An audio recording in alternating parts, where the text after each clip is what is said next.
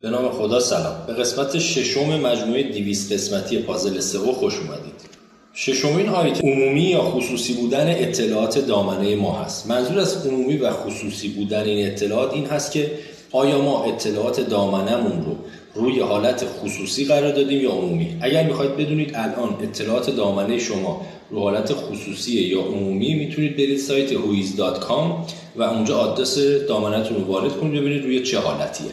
حالا چیزی که اینجا مهمه اینه که مدکات تاکید کرده که اگر دامنه ای روی پرایویت باشه یا روی خصوصی باشه اطلاعاتش این نشونه خیلی خوبی نیستش. البته این که ما اطلاعات دامنه رو روی حالت خصوصی بذاریم به تنهایی خطرناک نیست. اما اگر دو سه مورد این چنینی در دامنمون باشه ممکنه از نظر گوگل سایت اسپم به نظر برسیم. خدا نگهدار.